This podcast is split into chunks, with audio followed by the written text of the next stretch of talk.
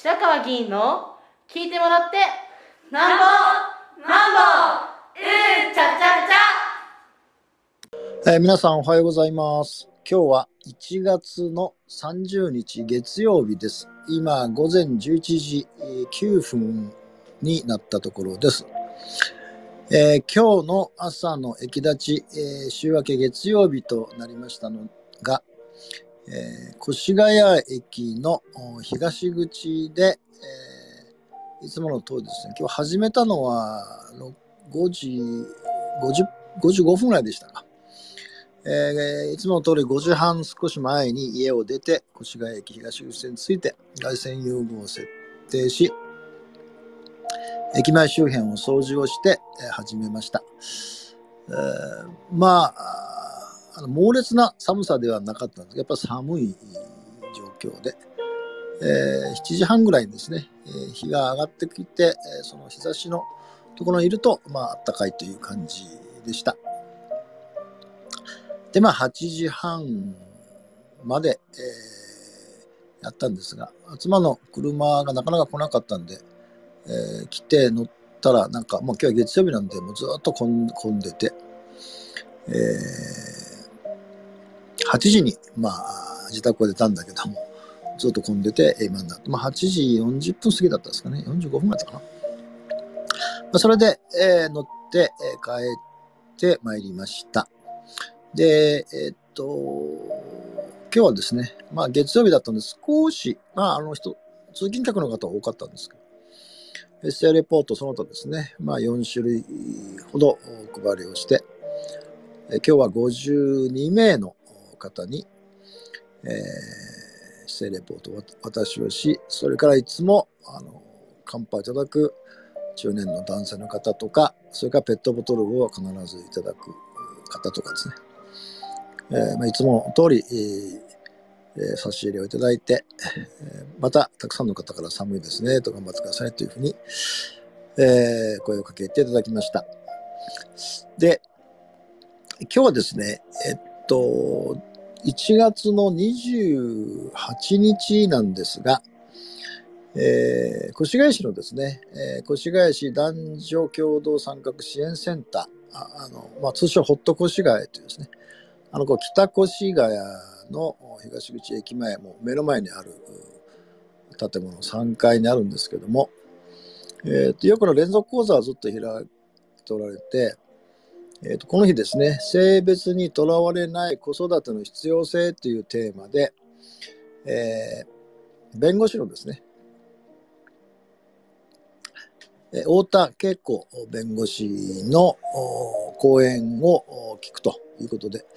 実はですね、太田弁護士、ツイッターで、えー、越谷市の男女参画センターで講演しますっていうのが、ご自身のツイッターがあったんで、まあ、先週ですね、慌てて、えーギリギリだったですかね、えー、ホットコシライに申し込んだら、いい,、えー、いいですよということになって、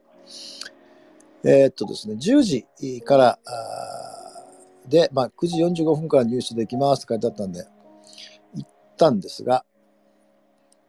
なんか会場がガランとしてましてですね、ななんか人気がないような感じなんで、あれ、ちょっと間違ったかなと思ってたら、あの、ホッと越谷のあの指定管理者の職員の方がですね、えっと、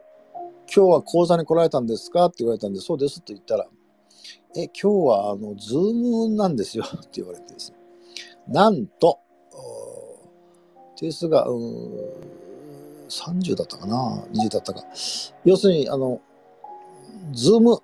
オンリー。で私はもうすっかりハイブリッドだと思ってですね、行ったら、もう全く違っててですね、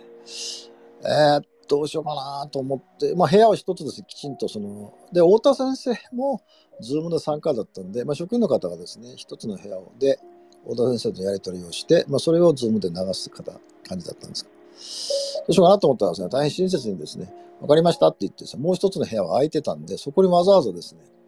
パソコンを持ち込んでいただいて、それからプロジェクター持ち込んでいただいてですね、私だけのためにですね、セッティングをしていただきました。そしたら、後からもう一人ですね、やっぱり男性で、直接来られて、で、まあ、二人でですね、そのまあ別室なんですけども、ズームを通じて、太田先生の話を聞いたということなんですが、えっと、まあ、36ページぐらいの、あの、すごい資料を作っていただいたんで、ちょっとまあ、全部ご紹介はできないんですけど、あの、太田先生は、あの、これからの男のたちへのメッセージという本をですね、えー、書いておられて、この本がまあ、すごく、あの12版とおっしゃったかな。すごくまあ、読まれてるんですね。で、えー、その話は少し自己紹介をされたんですけども、まあ、あの、弁護士ってこともあるのでですね、まあ、離婚とかいうことの案件がたくさんあって、まあ、最初は離婚の話をされて、どういう原因、まあ、大体まあ男女経済力格差がまあ離婚の原因の大きいことだっていうことだったんです。が私は非常に興味あったのはですね、えーと、DV とかですね、モラハラ夫の特徴っていうのをですね、これあの、先週話しましたけど、越谷市の出産子育て支援で、えー、経済的支援でですね、えー、妊娠したら5万円、出産したら1人5万円っていうのを、その口座に振り込むんだけども、振り込む先がですね、どうしても書類上は夫のこの口座っていうことになりがちなんで、できるだけまあ、妻のですもちろん、もちろん希望ですけど、妻の教材に、なんて言いますかね、あでも大丈夫ですよっていうふうに窓口で、窓口でとか、処理手続きやるときに、えー、まあ、行政の方からですね、やって、やってもらえませんかということの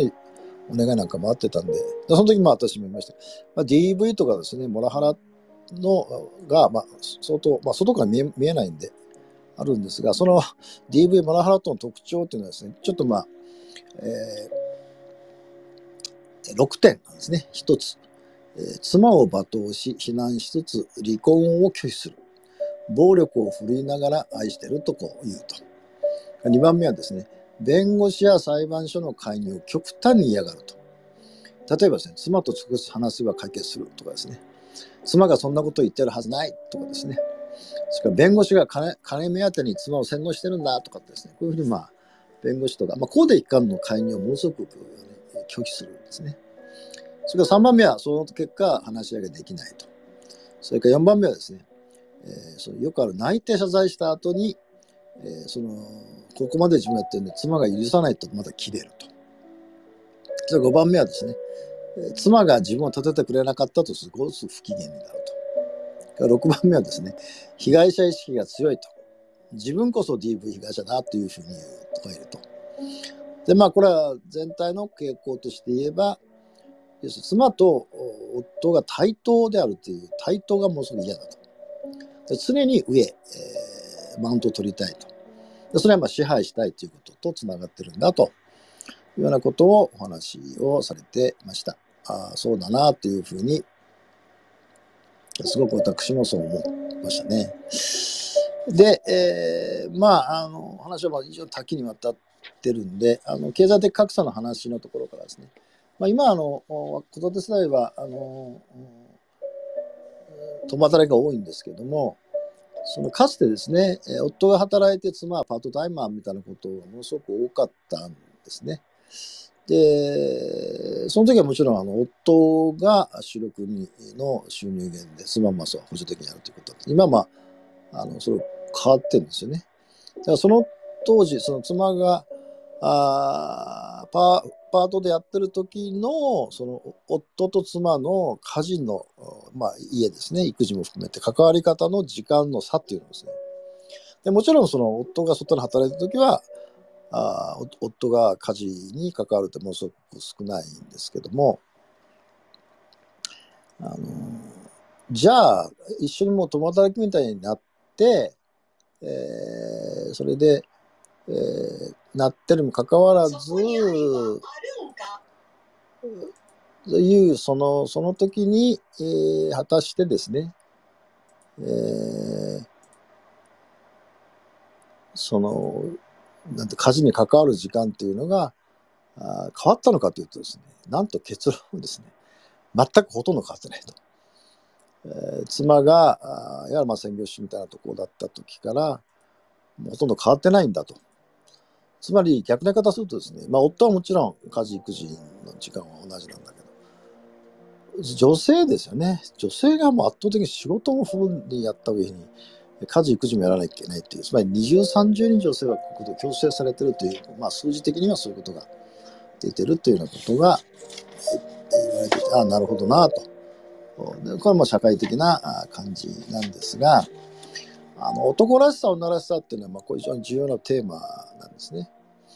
で、その子供のジェンダーステレオタイプっていつ生じるのか、よく言いますね、男の子らしくしろ、女の子らしくしろってですね。で、これも非常に興味ありましたね。え、っと、日本のですね、4歳から7歳の子供を対象にですね、男は賢い、女は優しいというジェンダーステレオタイプがいつから始まるかということをですね、検証した例があるんですね。で、えー、その結果ですね、女性イコール優しいというステレオタイプは4歳頃から一貫して見られることになりました。4, 4つようになったそうなんですね。で、またですね、男性賢いというステレオタイプは女性イコール優しいは子供のジェンダーステレオタイプとは関係しませんでしたと。でこのことは子供ジェンダーステレオタイプは幼児期から見られること。小学校入学あたりから男性賢いというステレオタイプが見られる可能性が発生してる。これね、親が少しこう、あのそういうジェンダーあ平等みたい分かってて、そうじゃないように、いくら家庭でやってもですね、結局傾向としてはこう出ると。つまり、これはあの、まあ、社会の問題ですね。またもちろん、個人の家庭の問題ではなくてですね、地域とか学校とか、ということで出るんだというですね。日本もこう非常にこう、まあ、日本だけじゃないんですけど、非常にこう激しいと。ということで、えー、っと、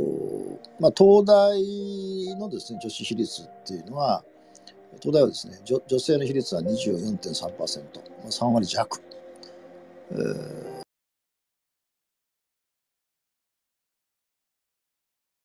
これは非常に比べるともうものすごく 日本は低いんですね。えー、まあ、あのマサチューセッツ大学とか、ケンブリッジとか、オックスフォードとか、スタンフォードとか、プリンストンとか、イエーとか、ハーバード、カリフォルニアで、まず世界の一流校ですね。もう全部、これはもう50%。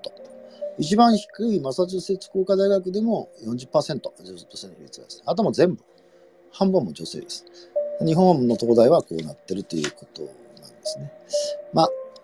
これはいわゆるいわゆる経済的なことをよく言われてるんだけど、まあ、経済的なことだけじゃなくて、そうとさっき言ったジェンダーギャップですね、ものすごく大きいというようなことがありましたね。それで、えっと、私がもうそう興味あったんです。まあ、あの、これはいつか私も言ったことあるんですけどね、あのジレットのですね、CM、あの、髭剃りのですね、で、あの、男性が出てくる CM、これ、ものすごいよくできた CM で、これも、あの、これ実際動画で、太田先生が流されましたけど、あのものすごく、男らしさっていう強制されていく社会っていうのを、よく、あの、このジレットはもちろんそれ批判的に描いてるんですけど。で、えー、その、そのジェンダーと、しかも暴力というですね、男らしさは暴力とのこうつついになってるんですね。それで、これ、NPO 法人のシーンってところがですね、ジェンダーと暴力人権教育実践報告書っていうのがあってですね、その暴力を受けたときに、まあ、高校生ですね。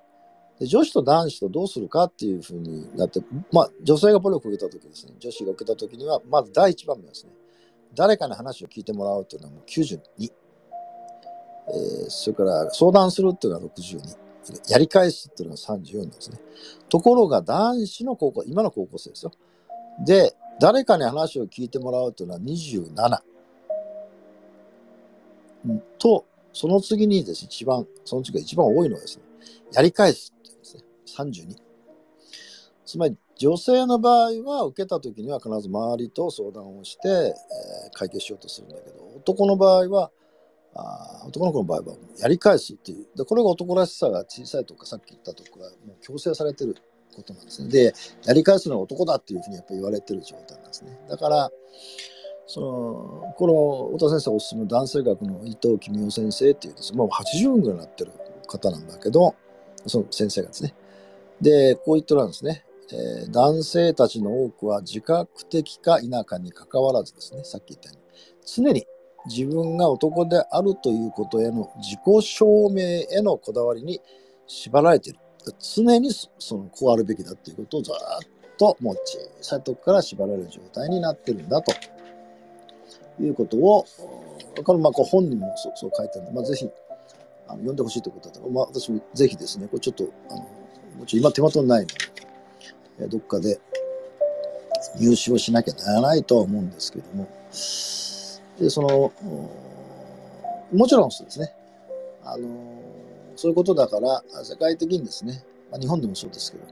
あ、性教育の関心みたいなことはもちろん高まってはいます。高まってはいますが、これはま根本的には私、あ、それからホワイトリボンキャンペーンとかですね、えー、Be a Fair Man っていう、フェア面になろうってですね、これは、これも面白かったですね。フェア面とは、身近な人々に対して常にフェア、まあ、対等な態度で接し、暴力を決して振るわない、許さないことを誓い、社会にある暴力に沈黙しない、ポジティブな生き方を次世代に示し、行動する団体のこと、フェアマン参加条というのがあってですね、1、耳を傾ける。2、暴力に訴えない。3、相手も自分も大切にするというですね。これあの、これはどこの CM でしたかね？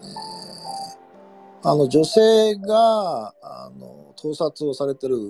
時とか、それから、いわゆる宴会の時に部あの部長からセクハラを受けてるとことかとか、それから、あなんていうんですかね、えー道歩いてる時に、あの、だ、だ、自転車乗った男性から体触られるとかですね。というのがあって、それにどういうふうに、えー対応するのかっていうことなんだけども、まあもちろん一番いいのはさ、もうそうするってことだけど、それはなかなかそれは大変なので、えっと、その声をかけてあげるんですね。その女性に。えーこれも全然その違うっていう。だからホワイトリボンキャンペーンっていうのはももう少しこうそれを進めていくっていうことにはなってるんですね。だから結局のところは、その、うん、なんていうかな、あの、男性のそういう男性らしさを求める、男らしさを求めるということは結果的には、あの、まあもちろん男性自身が変わっていかなきゃならないし、それからまあなかなかですね、本当にまあ、今の高齢者の方っていうのは男らしさを鳴らしたっていうようなことをものすごくもう日常のこう生活のところです。特にあの孫とかいると、なんとかちゃん、かわいいね、男らしいね、頑張頑張るよ男、男の子だから頑張れるよ、みたいなことを、まあ、励ましで言ってしまうんですね。で、まあ、あの、その息子やそのその妻が、そう問題しかなければ、まあ、微笑ましいと思うかもわかりませんけど、まあ、問題しかあるとですね、それなかなか、それは違うっていうふうにですね。でそそこがなかなか価値観って生き方のことだから、まあ質問も実は参加者が出てて、なかなかその、そこが変わらないんです。どうしたらいいですか？みたいなことを言われてて。まあ、小田先生は、あの、私、私はという一人称で話すように、まあ自分はしてますっていうようなことを、でじまあ、小田先生もまあ、小さい時男の子二人抱えて離婚して、えーまあ離婚の時にいろいろあったんでしょうけど、あの、その、夫の、夫のお母さんがまあそういう感じでずっとやって。で、まあ、あの、一人称で話すことは大事なんだけど、まあ、そのエネルギーがあるんだったら、まあ、子供をですね、えーまあ、男の子のお腹からの子供を、まあ、そジェンダー平等の社会に育てていくことの方のエネルギーの方が、まあ、時間的にも、効率的にいいんじゃないかって話。私も全くそうですね。あのなかなかですね、もう70とか80とか段階の世代の皆さんの生き方や価値観っていうのはもう相当じゃないと変わらないので、むしろその孫とかですね、の世代からおじいちゃん子じゃないのとおばあちゃん子じゃないのっていうふうに、で、まあ、大概あの、お母さんが悪く言われるんだけど、そのお母さんの立場はこういうことじゃないのっていうようなことを孫からこう、おばあちゃんおじいちゃんに伝えるみたいなことが私も大事じゃないかなとは思うんですよね。だからまあそういう意味で当たり前だけど一挙には変わりませんしもうこれだけジェンダーギャップがもう100何位世界100何位って国ですから難しいと思うんですけどまあやっぱり社会全体の問題として一人一人が取り組んでいくということが、まあ、特にあの小さな子どもたちの場合特にですねさっき言ったように家庭がいくら頑張ってもですね地域や社会がそのそその家庭のまあいわばジェンダーみたいなことがどんどん吹き飛ばされていって4歳以降に男らしさ女らしさっていうのを事実を埋め込まれていくということになっているのでまあそういうことを強く感じました今日は以上です。